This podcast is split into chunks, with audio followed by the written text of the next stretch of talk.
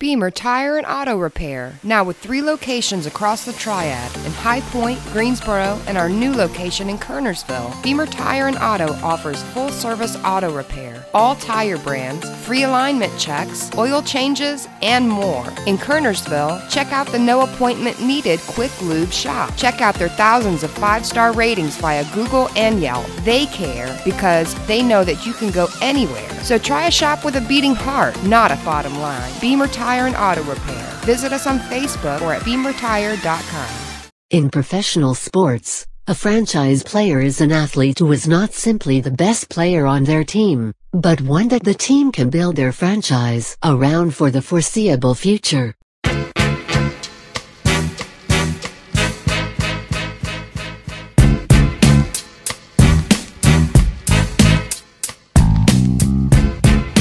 Welcome into a brand new Friday edition, playoff edition of Franchise Players. A huge loaded weekend, all kinds of stuff going on on Tobacco Road Sports Radio. I'm your host, Desmond Johnson, kicking this one off with the panel, the illustrious panel, Hot Rod Funderburk, WFMY's Jalen Gilkey, and fresh out of the cold North Dakota, Brandon Blakeney joining us this week. What's going on, fellas? What's up, fellas, man? Happy to be back chopping it up with y'all. It's, it's time for our weekly, what's the temperature check? You're right. North Dakota. Hey Jay, let me tell you, man, it's, it, it, it, it snowed three days last week, man. I told It's you, bro. crazy. It's finna get real ugly. And, and what's It's scary November. is though they say it's fall still, man. Yeah, They it's tell me light, it ain't even bro. cold yet. It's like one, Go- you you gonna get a, you gonna experience your first blizzard, bro. You'll, you'll get like a two foot snowstorm like in the next like 10 days, probably. Two And feet. still man. got to be at work. Meanwhile, Oh yeah, you know it. meanwhile, me, Jalen, and Hot Rod are sitting there wondering if we need to wear shorts today. It's 70 think- degrees I think outside. I'm golfing calm in the morning, down. fellas. I think I'm golfing in the morning. Well, it's supposed the temperature's supposed to change tomorrow. We was looking at the weather because me and Rod are doing the East Forsyth Glenn playoff game uh, tomorrow night, which is huge, by the way. Seven thirty kickoff, seven o'clock pregame uh, on every platform that we're on, and the low tomorrow is twenty seven. So, and this is the week that I was like, "Hey, JP, do you want to be a sideline reporter? You can come do the sideline for Easton Glen." He's like, "Yeah, sure." And then I looked at the weather, I was like, "Oh no!" So, JP Monday might be doing sideline reporting for that game. I'm not sure, but me and Rod will definitely be in the house. I've been talking to Joe McCormick, the AD at Glenn, all week. Uh, they sold out. Uh, they sold a shade under 4,000 tickets, 3,991, I think he said. Uh, for those that have been asking me about this game tonight and security, they will have private security on site wanting people instead of, you know, Miss Green from gym class and volunteers from Glenn doing it at the gate because they do that. They're to have private security, like professionals at the gate wanting people. Uh, Forsyth County still has the clear bag policy, so you ain't getting in if you're coming in with something that ain't clear bag. And uh, there'll be up to 15 sheriffs uh, patrolling around the area as well. Plus, I would imagine KPD, Kernersville Police Department, they're going to be in the house someplace. I heard like the the board of aldermen are going to be there and uh, the mayor. I mean, like this is turned into like oh, this is battle with K Vegas, man. yeah, man. It's this scene in Varsity Blues at the beginning when like they're all leaving for a road game, and like it's like whoever leaves last out of town, turn the lights out. You just see a long convoy of cars going down a, a old highway. It's gonna be like that. Mhm. Everything's just gonna be shut down. Everybody's gonna be over at Glenn, and it's gonna be a party tonight. So we're looking forward to it. Uh, the winner advances and gets the uh, the they get the gift of playing the number one team in the state, Hough, or uh, Mallard Creek. Mallard Creek's a 25 seed. So if Mallard Creek wins, then either East or Glenn would host that game next week, which I'm so I'm assuming East and Glenn would rather play Mallard Creek and stay in K Vegas. But uh, Hough Hough is a beast all upon themselves, nationally ranked number one in the state all year. Uh, the only one to give Chambers a loss. So it, Got it's a getting Carolina it's getting thick. recruit quarterback down there too. man. They got, they got a lot of dudes down there. It's getting thick, but the three three six ain't scared of nobody. So we'll see what happens. We're, we're only at Like I the said, that halfway Carolina point. recruit, that don't mean nothing. No, that's the one thing they can Do do. it That's the one thing they can do is recruit. It's just getting them to do the X's and O's on the field. That's the that's the situation. When, when, hey, when Big Trav get down there, look at that defensive line. Him, Yeah, it's gonna- they're gonna be- Rainier, they're gonna be all right. Woo! Yeah, they're gonna be okay. So I I ain't worried about them. They're just young. They're young pups. That's all. But we're gonna kick it off with the NFL Blitz like we normally do. Um, there was a couple stories that were floating around, and then on Thursday I started hearing this story about Bucs wide receiver Antonio Brown, um, who has been a regular on various shows that I know me, Brandon, and, and Rod have done over the past two years with his hijinks. Um, this is the first Antonio Brown story that Jalen's going to be a part of, and it's him. He obtained a fake COVID ID vaccination card, uh, alleges his former chef. Uh, the the Tampa Bay Times reported on Thursday that uh, according to Steven Ruiz, who was a former former personal chef for Brown, Brown had his girlfriend reach out to Ruiz over the summer to obtain a fake vaccination card that said Brown had received the Johnson and Johnson shot. According to the text messages, uh, the the girlfriend had offered five hundred dollars for a fake card. I want to stop right there. Is this not the this isn't the first time Antonio Brown got caught doing something stupid and it came out because he underpaid or didn't pay at all? Whoever it was, he was trying to get to do the stupid thing. Am I right on that? I feel like Yeah, he did something man. else. Hold It on, wouldn't wait, be wait, a- wait, wait, wait. It was First- something. First of all, what did first do? of all, all of this is alleged. First of all, I Uh, mean, what what true. is what is what uh the Buccaneers they came out with a statement that said that you know everyone that presented them with a vaccination card uh they were given to the NFL and everything was cleared as a okay. oh so that man, was- see, that's that- that's the Bucs covering their own Listen, I'm behinds. okay, I understand that. Yeah. I feel you. But what I do believe happened here is that this uh personal chef probably didn't receive receive full payment for all the services that he rendered, Mhm. and then he probably you know wanted to stir the pot up a little bit. So that's what I think from my perspective as to what's going on because Man, AB does have a he does have a history of not not clearing his tabs. He don't, he don't clear his tabs, man. That's what I don't understand. That he's got the money. It's not like he's broke. Like Absolutely. pay this dude he- his five hundred dollars. be- or broke. I or mean, just or know. or you know he could just get the shot. like Yeah, just get the shot. Like I mean, First of all, first of all, I want to know who his connection is with the vaccination cards because I it's a market out there for them. I could really roll with vaccination. What's a cards. hustle? I heard the I need wheels to know turning who over. I need, to, I need to know who his contact is so I can get rolling on that thing. People See be Rod. asking me about that. You You know see Rod out saying? on see Rod out in the corner. Hey, hey, I got them COVID. I got them COVID Hey, cards. I got them hey, COVID look, cards. and then, and then, two for 50. and then, and then, second of all, this dude, AB, he might be broke, man. I don't know. I Maybe don't that's why he he's is. not paying his bills. Hold on, man. He does He be stupid flexing on. Instagram, man. Yeah, I don't Man. think he's broke. Hold on, let me go He- get his net worth because I He don't think does he's broke. some stupid things, man. We don't know if he owes money in lawsuits, settlements, all kinds of stuff. And this brother, I know he should have had a lot more money than what he has after flipping out with the Pittsburgh Steelers. But I'm Yeah. surprised that this man has not actually commented himself. I don't know if his lawyer is holding him That's- back. yeah, that's probably not a good idea. I don't know who else It- it that, that, don't sound like a good way for him be to go. It wouldn't be an NFL season without AB making headlines. Something, man. Now, yeah, he ain't broke. His current, according to Clutch Points, uh, this was in April of 2021. His current estimated net worth was sitting at 20 million. And you know that's probably double what he what he, he probably got he double because they he don't should count him. have plenty more Yeah. money than that than 20 million. I'm sorry. He I mean, as long, long Well, as he- been in the league, you only worth 20 million. Come on. Yeah, he he blew through some cash because he his went after the final year of his rookie contract, he re-upped with the Steelers for five years and 42.5 million. Um, I forgot how much Antonio Brown was destroying the league. This dude's stats while he was with the Steelers are just Oh yeah, first ridiculous. ballot. yeah, easily. Then he signed another extension with Pittsburgh for 68 million. And then uh, but he didn't finish that deal out, got sent to the Raiders. They the Raiders voided that because the Raiders gave him some money too, but then They they, were give him 30 money. something. They were gonna give him Yeah. 30 some million dollars for like two years or either Yeah, one up and then they two voided years. all that. It was a uh Yeah. the same day Brown was traded from Pittsburgh to Oakland. He signed a three-year, fifty point one two five million restructured contract extension uh with the Raiders, and he didn't even make it to uh regular season at day one. I think he got let go in the uh training camp because he was And just and that was that year. at That was the year. That was the year where every Saturday morning on the rundown we were like, "What did Antonio Brown do this week?" And it'd be like, Yeah, that's when he was say getting his feet though. done in the cold chamber. "Oh yeah, or he's whatever doing all it is. feet." Yeah. Hey, AB, AB three for three though. My boy said Uh. Juju wasn't nothing without him. We saw that. He said Hey, Big Ben hey. was trash. We seeing that. And he said Jon Gruden was a racist. Where he at? Yeah, I mean it's great because Keyshawn Johnson was kind of echoing that stuff for years, and everyone's kind of brushed it off. And we never really got into the Jon Gruden stuff, but like one week, and I think Jon Gruden is suing the NFL if I'm not mistaken, because he's saying like He gonna win. out of too. all these, yeah, out of all these emails y'all had, y'all put out mine. Why'd y'all put out just mine? And Yeah, he's he definitely gonna, he, he gonna win. He gonna that. win. He gonna win that full contract that Oakland signed him for. But best believe that he gonna hit He for that signed- hundred million. he signed, yeah, he signed ten years, hundred million, and he was in what year million. Four? Yeah, they Yeah, own so- 60 million still. They gave him Yeah. the He Bryce He win Harper that contract. because and there ain't no non-guaranteed money for six hundred coaching fifty thousand contracts. emails. There's no way his was the only one with some with a little dirt on him. man, that's No, wild. absolutely not. So I don't know. We'll find out what's going on with this Antonio Brown thing. He's hurt right now anyway. Like I don't even think he's playing right now. Sprained with ankle, been in the boot Yeah. for four weeks. Yeah. So I mean that we'll see what happens. And Tampa's in a tailspin themselves right now. They've lost.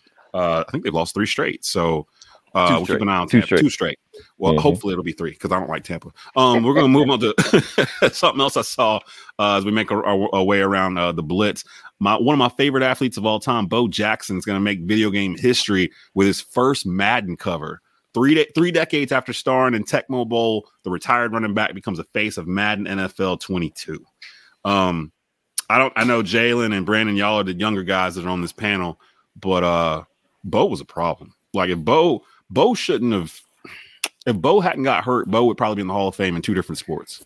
Oh, easily, man. And I think the best thing about it for him is he don't got to worry about the batting curse at this point.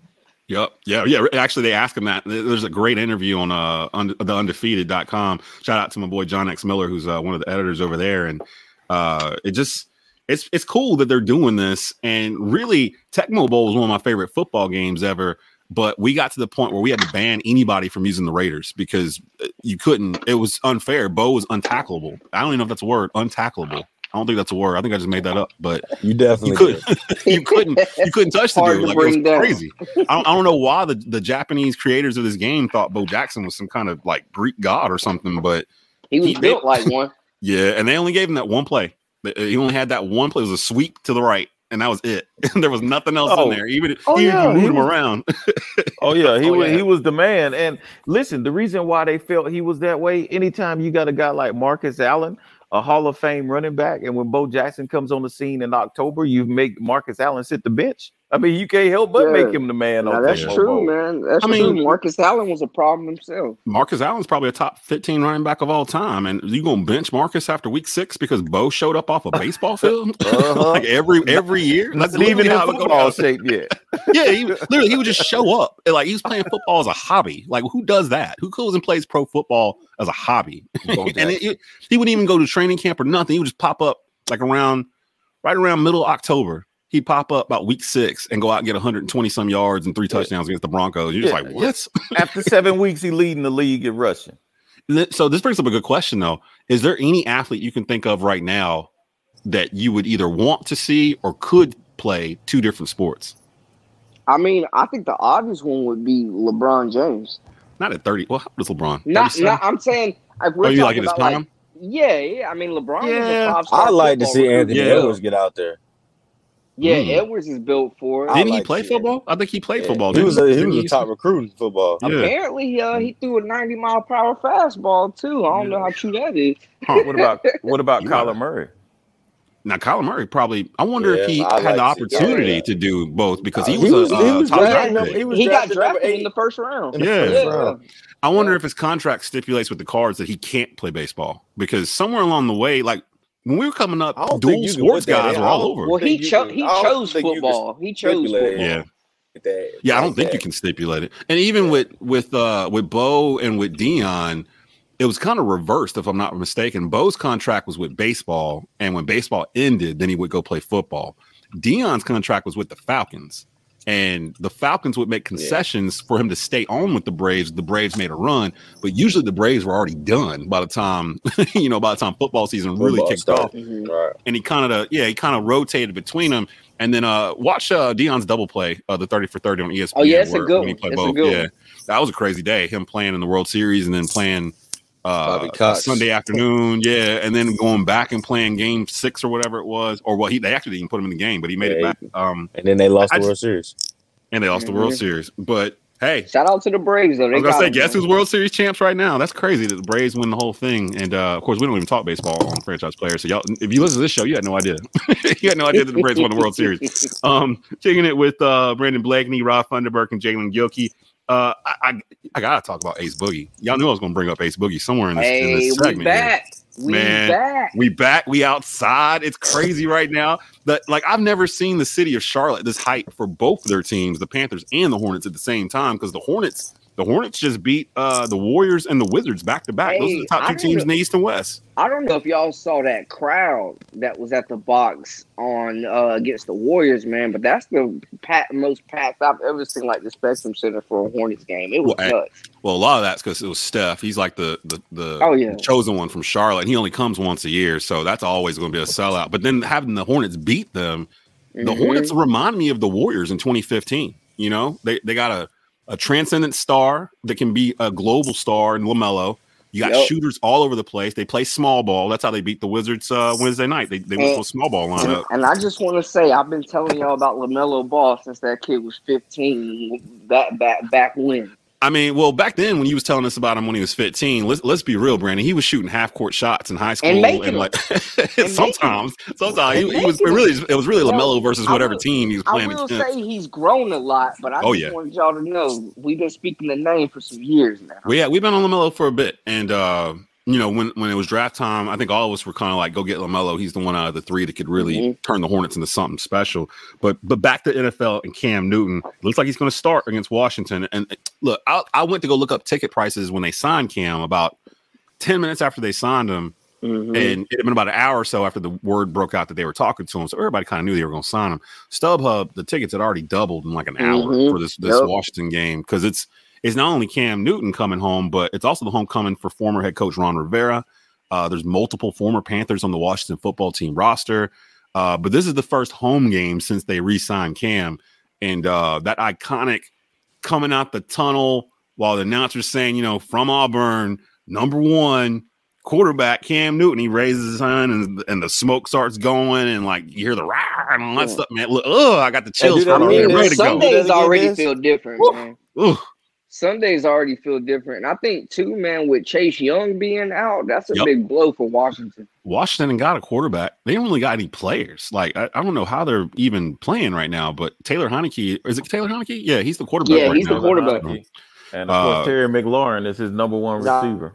Yeah, Curtis Samuel's been hurt. I so can see. I, Yeah. I can see the Panthers winning the next three, man. I can see. they play uh Washington and then they got Miami after this, and then they got the Falcons, and then they get a bye. I think that's de- definitely three winnable games for those guys. Plus, they're they're in the seventh seed right now in the playoffs. Like that's the thing I circled when I was looking at the the uh the records. Only nine AFC teams are over 500 right now. Only six in the NFC they're over 500. I can see the 500. Panthers winning the, Yeah, yeah. And the I Panthers mean, only they're- yeah. one game behind Tampa. And Tampa ain't Right. playing very good right now. now It's they like- not they slumping right They're now. slumping. So I mean, And- I'm not going to sit here and be a homer and be like the Panthers are going to win the division and all that stuff. I'm taking it one week You at a time. Washington Falcons. You I don't- go. I don't And know don't what forget- Cam I'm going to And don't forget, and don't forget this, Des. Tampa is still got to face the Carolina Panthers twice, and you know in that December. Cam Newton is undefeated against Tom Yep. Brady. And You the know, Panthers still boast the second overall top defense in the league. That's never faltered, even with uh, Sam Darnold and his uh, Absolutely. I mean, like Shaq Thompson and Jeremy Chinn, man, they've been playing some really good ball. Shaq Thompson's been playing great, like all pro level, and the Pro Bowl voting just opened, so Shaq definitely deserves some love. But I think it was a perfect storm between Shaq getting healthy, McCaffrey. We saw uh, what's his name, PJ Walker. Everybody's talking about how he had a good game. If you watch that game, literally he checked down to Christian McCaffrey over half of the throws that he threw, and McCaffrey just did the work. And that's Yeah. literally why Sam Darnold looked good the first three weeks. He was just checking down to Christian McCaffrey. He just got to stay healthy, man. That's Yeah. the only thing. He just got to stay healthy. I think he's a top five overall player in the league when he's healthy. Like, Oh, no-. I mean, he- I think he's the best running back in the league. Maybe I do too. you know, uh, you could say Derrick Henry too, but Yeah. I, I mean, honestly, hundred percent, yeah. At full health, I think McCaffrey's that guy. I mean, McCaffrey, you can. I mean, he's basically the best slot wide receiver in the league too. So I mean, you he does a little more than what Derrick Henry does. So uh, I would agree with that. When he's healthy, I think he's uh, one of the best players, period, in the league. So you got him back. Now Cam is back in the house, and uh, I was talking to Skylar Callahan about this, my co-host on the Believe in Panther podcast. When Cam scored that first touchdown in Arizona on that run, uh, just look at the reaction of Christian McCaffrey. Mm-hmm. And Robbie like- Yeah, he started Robbie shimmering Anderson. or something, didn't he? He started, yeah, he started like doing some kind of crazy dance or something, and people were asking, "What was that?" He was like, "I don't know." I He just, brought I his just inner started He was, he was doing the retarded step. He was doing the retarded Stephen Curry shimmy. but yeah, as soon as he crosses in, it, he just starts breaking out dancing, and I'm just like, you know what? I'm having fun. I'm having fun watching the Panthers game. I have not had any fun in months Mhm. watching the Panthers game. What game was it, Jalen, that you messaged me that the Panthers just, just was stinking it up? I can't Might have remember, was been might have been the Giants somebody? game. Might Oh yeah, and you you said something, and I was just like, man, I ain't even got nothing to say. Like this is like I feel like I'm getting punished. Like Hold on, trying let me, let me, let me scroll and find it. Yeah, because I Oh, can't. it You was- said something. yeah. you're like, Now that Vikings game was kind of I was That was alright, bad, man. too. You know that's the that's the squad up here in North Dakota, so we covered them. So I'll be on the Vikings. oh, and- word. The I mean, Vikings are the team up there. I guess they are Yeah. the closest. Yeah. Yeah. they yeah we I mean we like 15 minutes from Minnesota, so Timberwolves Vikings. But with that game, man, I mean I think the defense for the Panthers played really really well for They in played that good, game. yeah, throughout all of it. But I look back now, some of the losses, like to the Giants, uh, to the Eagles, because they were winning Mhm. that game. They just let both those games go. I've never seen a team crumble because of the play of one player, like I've seen this Panther team do with Oh Sam yeah, Darnold. Sam Darnold is out of here. Yeah, he's never playing for the Panthers again. If he is, there's going to be a riot in Charlotte because we we literally last week the, the title of the podcast last week was uh the Sam Darnold episode or something. It was like we just literally spent the whole hour talking about why we did not want to see Sam Darnold in a uniform I again, like any uniform. I've Like, been play. saying, man, he he stinks the whole time. I knew that like a change in scenery doesn't matter. You either like he might be good at some things. He really might be in life. Everybody got talent. Football just not one of them. No, no. and the whole thing, like I'm seeing Ghost or whatever that he said a couple years ago playing the Patriots. Maybe he is because some of the interceptions he threw as a Panther were. I'm sitting there watching. I'm like, why are you throwing there? there's no one there, or there's two defenders there and no Panther. Why are you throwing there? Like he just had the weirdest thing going on, and it had to have gotten bad for the Panthers to swallow their pride and call Cam Newton and ask him to come in. And then and to they play the an dude. injury for this man. Yeah, and then to play the dude after one day of practice, like it got to the point where he know it was bad. Where like I think the team was about to revolt because I mean, you saw Robbie Anderson on the side. I thought he was going to throw hands. I yeah, thought he was gonna put. I thought he was gonna put the paws on that man. he was he was frustrated. And there's a meme going around of that picture of Robbie staring at Sam Darnold from that day, and then right beside it, side by side, is a picture of him and Cam taking the selfie at the Mhm. press conference the next week. Mhm. And it's just like, dang, what a difference a week makes. Like the Panthers were left for dead, and now we're sitting there talking about, hey, they might be able to string together some things and go to the playoffs. And who's going to want to play a Panther defense, a stingy defense with uh McCaffrey running the ball in January?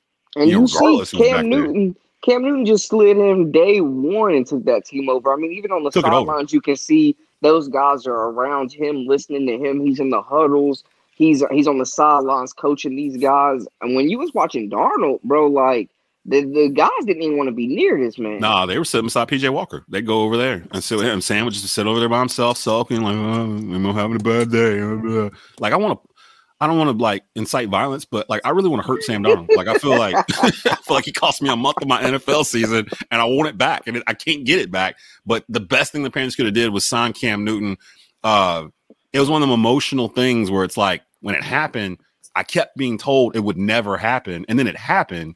And then for Cam to come out and play the way he did on eight plays, two touchdowns, just storybook. So they got to keep Mhm. this thing going. Like I wouldn't put too much pressure on him this Sunday. I, honestly, I do a lot of RPO with him and McCaffrey because Right. that was the whole point. Like, how are you going to defend this? And he's never had two wide receivers like Robbie Anderson and DJ Moore at the same time, and a no, this defense is the like most this talent he's played with. I by mean, far. Yeah, Yeah, So- he, I mean, you saw what he did with Ted Ginn and those guys. So Mhm. Yeah, I mean that the 2015 team had Fozzy Whittaker at running and back. uh, what's on there? F- Philly Brown. Yeah, Philly had Philly Brown at wide receiver, and he dragged them to 15 and 1. So I mean, we're gonna see. We're gonna see. He's 32. He's not gonna be 2015 Cam Newton, but he don't he just has to be better than Sam Darnold. That's all he has to do. And the fans are gonna love it, eat it up. Um, but when I was talking about that emotional aspect of it, I thought about that, and I'm gonna bring you guys a little bit back a little bit later on in the show, and we're gonna talk about as a fan. I want you guys to give me the worst losses you've experienced as a sports fan in your life. So you guys will be back in a little bit. I'm gonna take a quick break. You're listening to franchise players on tobacco.roadsportsradio.com. In professional sports, a franchise player is an athlete who is not simply the best player on their team, but one that the team can build their franchise around for the foreseeable future.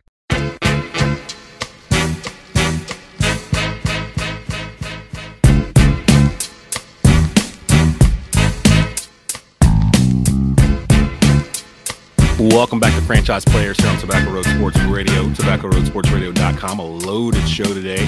A, uh, a high school playoff football edition of Franchise Players. Uh, of course, Joe Serrero will be on a little bit later on today to preview all of the local teams still active. It's the third round of the North Carolina High School Athletic Association playoffs. Plus, give us a big preview of that huge one we'll have later on tonight. East Forsyth going over across town to take on Glenn.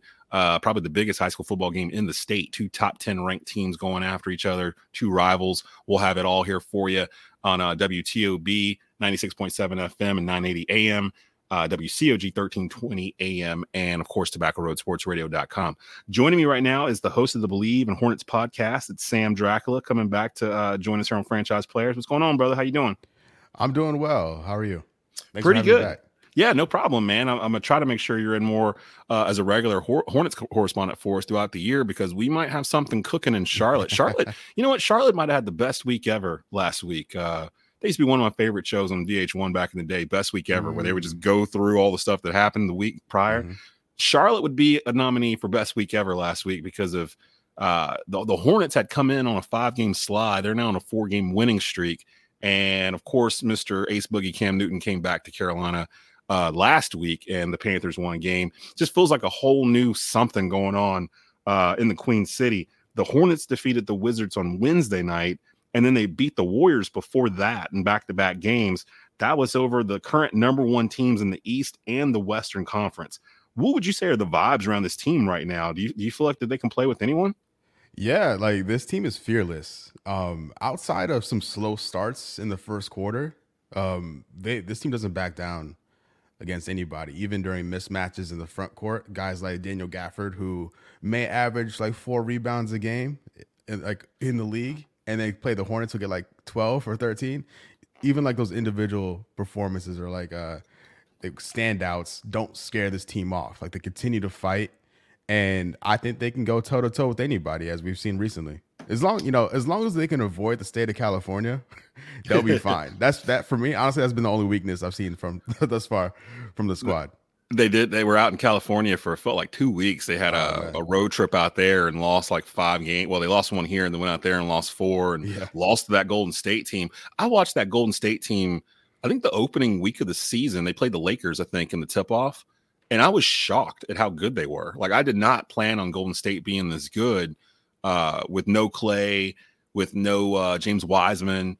Uh, mm-hmm. I just felt like it would be a one man show, but I kind of forgot how the Warriors play. Like I think having Durant there those couple of years made people forget why the Warriors were so good in the first place. Yep. And it's almost like Steve Kerr has rebuilt the same thing he did in 2016 uh, or whatever. Just pretty much, it's all about ball movement, youth. Uh, the ball rarely touches the ground. There's not a lot of ISO or anything like that.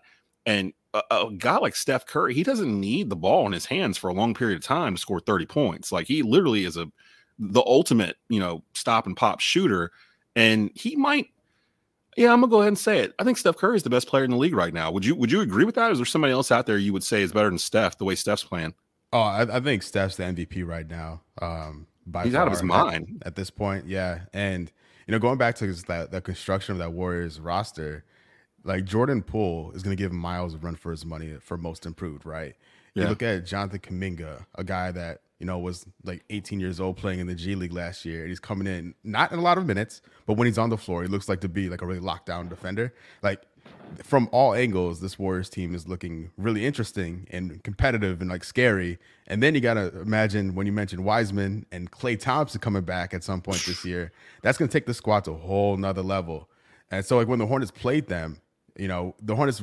I kid about the state of North Carolina being their only weakness. Really, defensively is where the Hornets really struggle. And you know, you look at the shooters that the Warriors have, and you're like, oh man, here we go. Steph's gonna put up 50 against us. Mm-hmm. And they really focused him. They really locked him down. And guys like Jordan Poole stepped up in a big way in that first matchup. And in the return game, Jordan Poole really didn't get anything off, and Steph was kind of cold. So like the Hornets team, this Hornets squad is uh, doing a good job of adjusting um, in short bursts, which is which has been nice to see. But yeah, that Warriors team is really cool. And I'm I know I don't know if it's like I think I think it's kind of like frowned upon to root for the Warriors because of the success they've had. But I, I, don't care. Like uh, they've built that team through the draft. I know they had a super team with Durant and all that, but the core of that team was through the draft. And you, you can't. I, I, can't. I can't hate on it because that's what we're trying to do here in Charlotte. Build through the draft, and if it works, it works. You know, honestly, I look at the Warriors as the blueprint for what the Hornets are trying to do right now. You know, yeah. uh, because you're right, the Warriors did build through the draft. Other than the super team with when they brought Durant over, and really that was just to beat LeBron. It was really yeah, what what it was. I mean, LeBron had just beat them. They turn around and signed Durant, and then they're in the, the finals two years in a row. But you're right, most of that core was drafted, and it's kind of the same blueprint. You got to have a guy that's transcendental or transcendent that can actually be like a global star, which they have in Steph I think the Hornets have it in LaMelo Ball.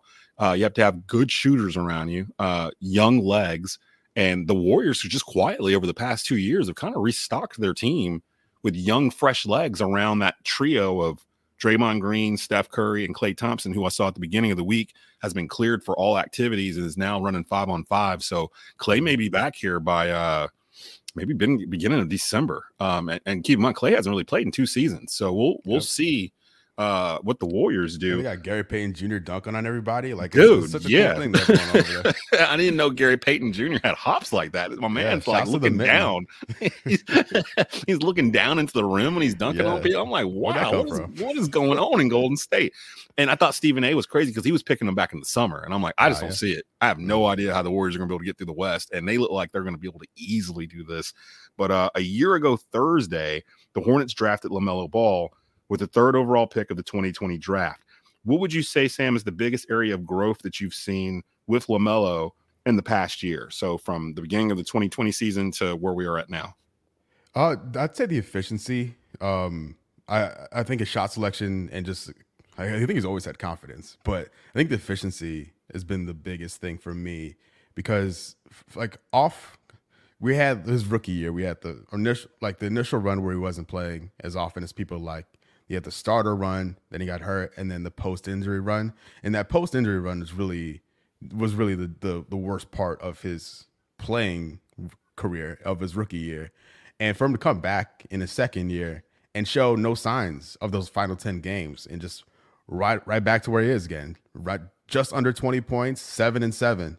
You know, 40 from the floor, that can be improved right now, but 40% from 3 is really good, 90% from the free throw line. Like LaMelo LaMelo's he's a he's he's like very very legit, and I'm I'm glad you know the the game is back is like is matching the hype because the, the really scary thing is he's still kind of a rookie. He's only played 67 games. Like he mm-hmm. hasn't as far as NBA service time, he hasn't finished his rookie year yet.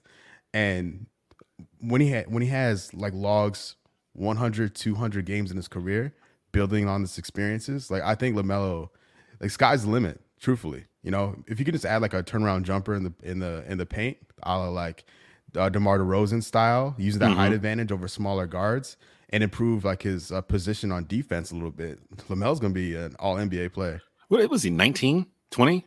Yeah, 19, uh, 20. 19? Yeah, he turned 20. No, just, turned 20. Yeah, yeah, So I mean, wow. Yeah. So uh pretty crazy that uh that LaMelo has an opportunity to be not just like a, a Kemba Walker level star, but like a global star coming out of Charlotte. And uh, it doesn't sound like he's interested in going anyplace else anytime soon. That he loves being in Charlotte. So uh, I want to go back to Golden State and the Wizards, uh, the two teams that uh, the Hornets beat uh, this week. They're at the top of the NBA standings. The Wizards lead the East at 11 and four. Uh, the Warriors lead the West at 12 and 2. The Bucks are in 11th place in the East, the defending champs. The, the, the Lakers are 500 in the West. What team, good or bad, has been the biggest surprise to you so far this season? Oh, it's got to be the Wizards. Um, they what they've done, what that front office has pulled off. That they had the, the injured John Wall two years ago, right? They flip him for Russell Westbrook. They and they make it into the playoffs with Russell Westbrook. So credit to them. And they flip Russell Westbrook, and they get like four or five like really good players. Like we as Hornets fans, we've seen the depth issues that like when what happens when you have depth issues. The Wizards added like four or five guys that are proven playoff guys. Yeah, that can fit in with each other. Like they've been playing with each other. A they have that chemistry already coming in, and they have something to prove with the new head coach. Like this Wizard squad shouldn't like has no reason to be this good, but they are, and they deserve it.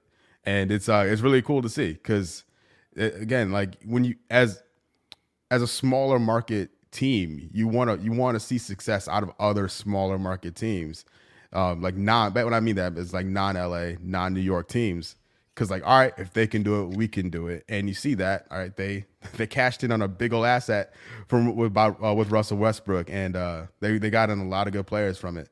Um, but the the Bucks, you know, the Bucks sitting at 11th is also a shocker. But like Middleton, I think just came back, you know, yeah. so they'll be fine in the long run. Um, because this Giannis is way too good, just way too good to not make the playoffs. Like, like if the season ended today, they wouldn't be in the play-in. Like there's there's no way that's happening. You know. Yeah, and Giannis kind of took it to Anthony Davis the other night as yeah. the, the Bucks beat the Lakers uh, uh, midweek this week. According to Basketball Reference, the Hornets have the tough have had the toughest schedule to date in the NBA. They're mm-hmm. on a four game win streak right now. Uh, they play tonight versus the Pacers uh, this Friday night. Uh, how surprised are you with the Hornets play? And give a player from the Hornets to keep your eye on over the next couple of weeks. Oh, the next couple of weeks. Um, so in like as far as the surprises go, I guess like uh the the growth out of Miles Bridges, we should no one should be surprised. It's really my fault. I'm internalizing this because we've seen Miles get better every single year. Even you know he, he bet on himself in college by going back for another year, and then you know saying no to the extension this offseason to bet on himself. He's gonna get big paid this summer. Mm-hmm. Hopefully, Mitch Kupchak, please pay Miles. Don't let him go yes, anywhere. Please. but like the confidence for him to double his volume, like his shot attempts per game doubled, and he still maintains his very good efficiency is incredible. He's the team's leading scorer. You know, with Devontae and Malik going, you're like, all right, where's the offense going to come from? And Miles Bridges is like, hold my beer, I got this, and he's he's he's run with it. He's absolutely run with it. So I continue to watch him. He's he he's the key. You know, like I think we Melo is amazing, but you can't do it alone. And Miles and LaMelo together, if those guys are on their game, it's something special. It really is something special. And I just hope we get PJ back soon. You know, the the hyperextended elbow on his um on his left arm there. It's really brutal not having him, like not being able to turn to him um mm. in tough games. But to the like the to the bench players' credit, guys like uh, Nick Richards, Jalen McDaniels, Cody Martin, they they've stepped up um, throughout the year, whether PJ was around or not. So the Hornets on in their bench play has been a nice surprise as well. Um, yeah, I, I'm here for it. Yeah, I was going to say this Hornets team feels like one of the deepest Hornets teams I can remember. Borrego could literally go 10, 11, 12 down the, the bench if he has to to bring yeah. guys in. So uh, and, and the bench is so nice and they're not even bothering playing the rookies, you know. Like yeah, Hornets yeah. have two first round draft picks sitting on the bench going back and forth between Charlotte and Greensboro because the bench play, guys like Ish, Cody, P, uh, Jalen are all playing so well. There's no room for the rookies. And I I I didn't expect Kai Jones to be involved much at all because he's such a project of a prospect. Uh, but for uh, Bouknight to not get it beginning, yeah, that's surprising. Yeah, is, is, is surprising, especially because Terry missed all that time early in the year. I thought for sure we see Bouknight in the mix, but you know it's a long season, and in Borrego, um, he, he, likes his guys, so I, I can't fault it. It's working. I got to say, the Hornets, especially over the past three years or so, really since Mitch Kupchak got here, they they may have one of the best player development yes. programs in the NBA between the Swarm and then bringing them up to the Hornets and the way they use these guys, sending them back down, bringing them back up. They really, they really, truly treat the Swarm like a minor league baseball team, which is the way they're supposed to be treated. And because of it, the Swarm, at any given random year, you're going to have some guys on the Swarm roster. You're like, wow, how did they get all these guys on this roster? Yeah. It's been Mitch Kupchak and his drafting, his second round drafting record with the Hornets is crazy in terms of what he's been able to find uh, in the second round. And now those guys are getting mature and older. They've been they've got minutes playing for the Swarm, some late uh, in the Hornet season last year, and now they're part of the rotation. Like Nick Richards, he's a great example of a guy mm-hmm. that they drafted in the second round, and Cody uh, Martin, Jalen McDaniels. Cody Martin, yeah, all those guys were second round picks by the Hornets, and now they're key parts of the rotation, and they're all young. They're all like under the age of twenty five, I think. So uh, a lot of talent in Charlotte, thanks to Mitch Kupchak and his drafting and Borrego and their development. Real quick, Hornets and Hornets and Pacers, 7 p.m. Uh, Friday night. Who is the bigger star in Charlotte in two years, LaMelo Ball or Cam Newton? Oh, so, uh, I, I'm gonna say, uh, oh man, I'm gonna say, I'm gonna say LaMelo. Cause like, all right, I, for for for you and everyone else listening, I'm a transplant to Charlotte. I moved here uh, right before the the like the that Panther season went to, when they went to the Super Bowl. Uh, uh 2015. late 2015. Yeah, uh, was when I moved to Charlotte, and when Cam was the MVP of the league, I saw Luke Kuechly jerseys everywhere. I couldn't believe it. I was like, there seemed to be like a real imbalance here in Mm. jersey sales in Charlotte. From what just from like my anecdotal evidence of um like you have the MVP of an MVP quarterback, how's the linebacker outselling his outselling him? Yeah. Um but that being said, um I think LaMelo is an incredible, incredible athlete and basketball player, and he has the youth on his side because Cam, I think, is a kind of known is a known asset, no quantity, right? LaMelo, we don't know what he'll turn into. He could be an all star this year, next year, and then from there just kind of catapult up. So I, I would go, I would say LaMelo in this instance. That's fair. And I will say that they're kind of cut from the same cloth. Uh, they kind of dress kind of funky. Yeah. Uh, they both kind of walk to the beat of their own drummer. And uh, to be honest, this is the first time I can think of in my lifetime where Charlotte's had more than one national sports celebrity, you know, at Mhm. one time, you know, and not on the same team, you know, with the Hornets and the Panthers basically sharing Charlotte for the past 25 years. I was just thinking back, is there a time when the city was just this excited about its sports teams?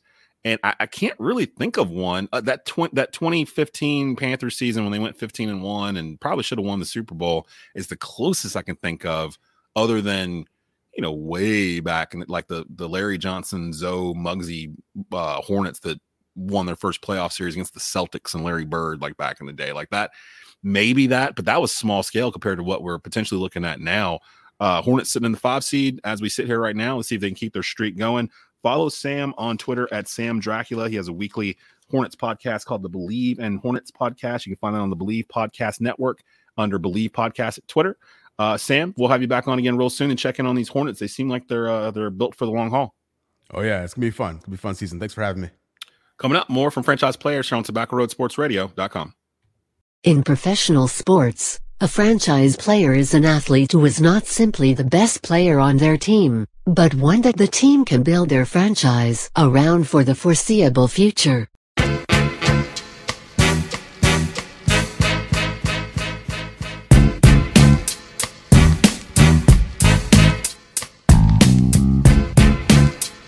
Welcome back to Franchise Players here on Tobacco Road Sports Radio.com.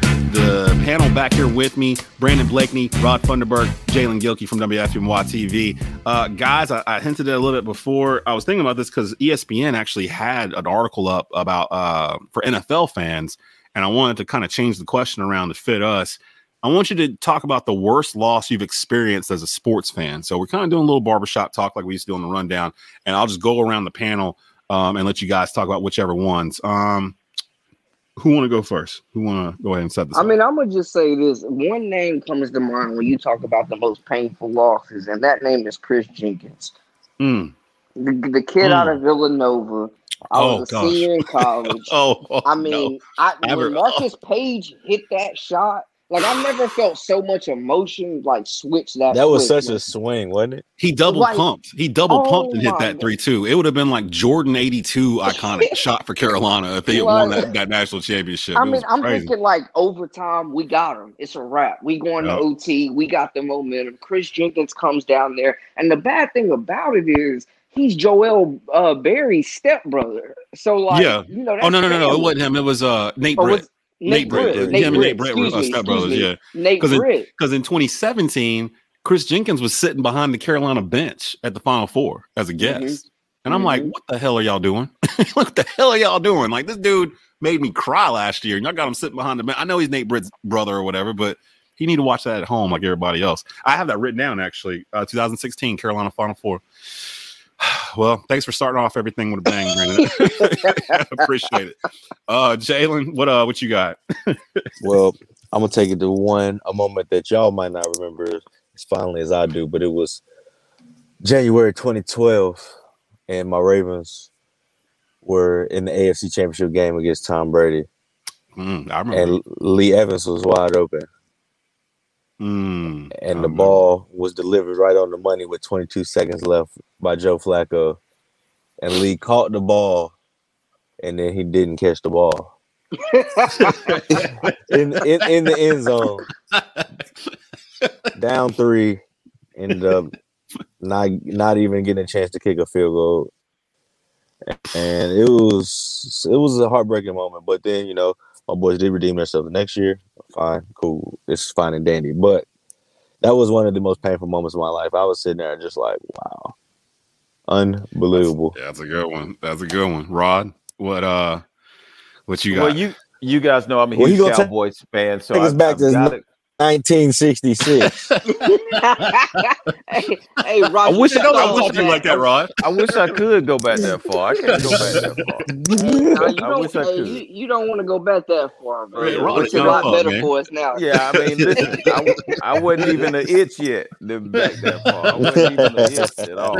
So, so I can't quite go back that far. But you know, I'm a huge Cowboys fan, and I got to go back to the 2014 divisional playoff game against the Green Bay Packers, where they threw up and down. That Dez Bryant catches the ball, moves the ball from one hand to the other, comes down, rolls on his back. The ball comes up, but the ball never touches the ground. Mm, And they mm, say mm. it's not a catch. Man, I see he that just catch mentioned all that the in a time. commercial. He just Yeah, mentioned I- that in a commercial not too long ago. He said, "I called it." I see that catch all the time in today's NFL, and it's ruled a catch. I don't All understand how that's not a catch. It- the ball never hit the ground. I mean, weren't come they on. weren't they in Dallas? No, they were in Green Bay. They were in Green Bay. Okay. Yeah, and they Man. replayed it. It was a challenge. Uh, Jason Garrett was on the sideline, clapping and looking like he just smelled a fart when they challenged his- it. That's his thing. And Good and play, I guys. mean- Good play, guys. and I mean, they replayed it, and it was like, yeah, the ball moved. Dez switched the ball. He came down, did a football move, but the ball never hit the ground. That was the Mm. thing for me. To me, if it's not a catch, let the ball hit the ground. Ball Yeah. never hits the ground. That's what I didn't understand. I was like, whoa. And that felt like the cow. I know we say it every year, and we hear it from y'all every year, but that really felt like that could have been the Cowboys' year. Yeah, yeah, they, yeah. They were good that year. So hmm, that's a good one. Um, Brandon took my, one of my top ones. Um, I'm gonna. I don't even like saying it out loud. The 2003 Carolina Panthers Ah, uh, lost Super Bowl 38 to the New England Patriots. Um, to be honest, other than Rams Titans, I think that Patriots Panthers Super Bowl, the second half might be the most exciting second half of a Super Bowl that I can think of. Other than um, Steelers Cardinals was good, and one of those Patriots Giants one, the one with the, the helmet the stuck. The catch thing or Patriots. Falcons that year was But really Pa- good in the second half. Well, yeah, that was good if you hated the uh the Falcons. that was enjoyable for that point. But um the, the Panthers Patriots Super Bowl, Jake Delhomme against Tom Brady. Uh nobody thought the Panthers were going to be there. The Patriots were they had won the Super Bowl the year before, but you know, they were just, you know, starting this dynasty or whatever. And uh, I just remember the back and forth in the third quarter and the fourth quarter because the first quarter I think nobody scored, and the second quarter they started scoring, and then it just kept going and going, and, and just like each team kept topping each other. Uh, I think if I'm not mistaken, the Jake Delhomme to Moose Muhammad touchdown pass is in the NFL Hall of Fame as the longest pass completed for a touchdown in the Super Bowl. It's like 75 yards or something like that, and that's the one where whenever you see like highlights on NFL films or something, it's like Jake Delhomme talking uh, smack to like Willie McGinest or somebody, like to his face. It was right after he threw that pass, and Moose th- caught it for the touchdown. And then, of course, um, the kick, the missed, uh, well, not the missed, kick, John uh, the- the- Kasay, John man. Kasay kicked the uh, kicked the the kickoff out of bounds, which put Tom Brady on like the 40 yard line, and all he needed was a field goal. So really, all he needed was like 40 yards to get him in position. And then Adam Vinatieri did what Adam Vinatieri would be known to do. Uh, that was the closest the Panthers have come to winning a Super Bowl. I'll get to their other situation uh, in a bit. so, anybody got any other ones there that they want to throw out? Because I will say too, hurt. man. I know we were talking about baseball. I remember the year before the Nats. That's my squad, the Nationals. Before they won it, uh, the best team we probably ever had that year, number one in the league. They go and blow a three-one lead to the uh, Dodgers that year, and the Astros ended up cheating and winning the winning the pennant. Mm. But that that was another tough one for me, man. Personally, I'll, uh, But I'll- there's this, well, there's this one will make you feel better if you want to feel a little bit better. I, I always Off of- enjoy feeling better. Off, off of my misery, but my misery goes back to 2015 on Thanksgiving when my Cowboys played the Carolina Panthers, and the Panthers. was wearing that blue was an and ass blue. whooping. Not only did the Carolina Panthers beat the brakes off of us, beat us like we stole something, treated us like red-headed stepchildren, but they also broke my quarterback's vertebrae. I like mean, for it was- yeah, you couldn't leave well game. enough alone and just leave us alone and beat us. You broke my quarterback's back. I mean, literally, you broke his back. 2013. That was was literally the last- The game was over. My Cardinals. That was literally the hurt. last. That was the That last hurt. game Tony Romo played in his career. Was that Thanksgiving game? And like, That- uh, my mother-in-law was a Cowboys fan, and we were sitting in here eating Thanksgiving dinner, and she was all loud in the very beginning, and I was like, okay, we got something for because we were like 7 0, 8 0 going into that game. Yeah. And everybody kind of was start. If you were a Panther fan, you knew you knew what was about to happen, but the nation didn't know, and they That's came the out first just- Thanksgiving game, first and Mm. only for Yup. the Panthers, man. And they- and they showed out. Thanksgiving. they showed out in that game. And after that point, they kind of started getting talked about nationally. And uh yeah, that was the- man, good times, man. I just remember that fun. pick six. No, I mean it wasn't too, good man. times for me, but like No. I said, it might make you feel better. Yeah, it makes me feel a little better. Makes me a little feel a little better. But then, I mean, since we're on that vein, 2015, that's actually on my list. 2015 Panthers Super Bowl. I've said it. We've done the greatest NFL team of all time with 64 teams and took us a whole summer to get through it. I've said it in there. I continue to say it. I think I told Jalen last week these the same thing. If that Panthers team had won the Super Bowl, they would be considered a top three NFL team of all time. Easily. They would have been Easily. 18 and one. They'd have been the only NFL champion with 18 wins. Uh, one, uh, one of only three with one loss. Um, they had the the league's MVP on it. They had the NFL Coach of the Year coaching it. Mhm. Uh, they had the top defense. I mean, what do you want? Like they were the league's high scoring team.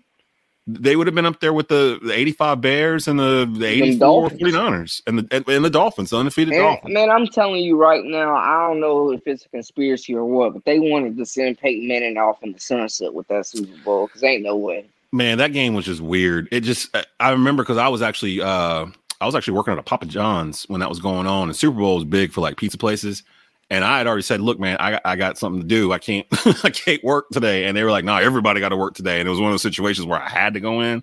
And i'm like well don't put me on the road because i ain't getting stuck on the road till nine o'clock. My panthers are in the super bowl. No one's going to happen again. Let me stay in here and route orders and you can let me go when the game starts. So they did that but i was still there for about the most of the first quarter. And I had prided myself that year on not missing the opening kickoff. It was almost like a um like a superstition or whatever, and I missed the opening kickoff. So when I got home, it was right after I think it was right after the Cam Newton fumble. And or no, no, no, I remember what it was. Um uh the, the wide receiver, uh oh god, Jerricho Cotchery, he had caught the ball, but they ruled it was incomplete. And then the next play was uh, Cam's fumble or whatever. And from that moment on, man, it just went downhill. But you know, something about that game people don't realize the Carolina Panther defense held the Denver offense to under 200 yards total offense in that game. It would have been the lowest amount, uh, uh, uh, you know, allowed in a Super Bowl game by a winning team. But since they lost, people don't really talk about it very often. But uh, that defense was special. That team was special, but they just picked a bad day to have a bad day. Um, so there's that. And then I did actually write down. I don't know if you remember this, Rod. 2012, Carolina versus Kansas. Uh, I think it was uh, Elite Eight. Oh It yeah, they got smoked. The Harrison Barnes, uh, Kendall Marshall team. They had like, Yeah. uh, Oh, they I mean, they were really good. Yeah, Because I remember uh, Larry Drew. Larry Drew was the starting point guard on that team at first, and they just Yep. did They not look good. They switched mid season, well, right around the beginning of ACC season, they switched, and Kendall Marshall started getting the start, and then uh, Larry Drew left the team, like literally, like left a note in his room, like I'm leaving, and just didn't tell Roy or nobody, and he was out. I think he transferred to uh, his dad was UCLA. Yeah, yeah, he transferred back to the He, West he went to the where the Wear twins transferred there as well. because the because the Wear twins were from California too, and uh, yeah, man, I remember like they were up. Kansas was up like 42 to 18 or something Mhm. in the first half, and I remember Billy Packer just being like, "This game's over. This game's over." Like he literally, like I, that voice is stuck in my head of him saying that. And then Carolina tried to make a little rally, but at that point, it was just too late. And if I'm not mistaken, Kendall Marshall wasn't playing in that game because he broke his wrist. Yeah, Uh, yep. Uh, the, the they they started the walk on. I think it was uh, Uh, the, the- kid from Wilmington. yes, uh, uh, oh, I uh, think of his Stilman name. White, Yep, White, Stilman White. Yep. because he he went on like a uh, like a mission, like a Mormon mission or something. So Mhm. he was like 25 or something crazy Mhm. like that.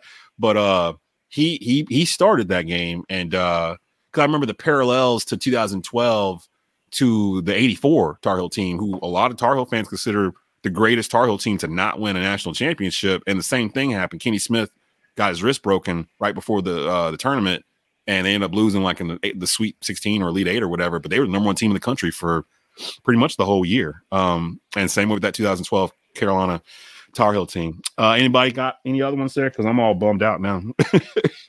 Might not have been a good idea. No, that I think that was definitely a, na- a national title uh, Carolina team that year. But I just remember Kendall Moore, like how how much better the team looked. I mean, even Harrison Barnes, he was the number one recruit in his class, supposed to be a one and done, and they were talking about how he might be overrated, and his points per game went up like eight points as soon as mm-hmm. Kendall Marshall came in. And Barnes is playing great in the NBA this season. Um, he's mm-hmm. doing his thing. So I mean, that, yeah, that team was loaded. John Henson was one of my favorite players. They had Tyler Zeller. Like they had yep. a squad. Like yep. that was a good team. And uh, those got Barnes came back, Henson came back, and they were going to try to go do it. And they the injury injury to Marshall kind of derailed it. But uh, that and like you said at the very beginning, the 2016 Carolina Final Four that Chris Jenkins shot in the national championship game that Carolina team over two seasons is the only team that's really made me cry like like like a baby because like I I cried when they because I went like you said I went from like oh to oh like in a space of like thirty seconds. I mean, literally, that was one of the crazy like that's one of the best shots in Carolina history. Marcus Paige hit, mm-hmm. and nobody's um, gonna talk about it.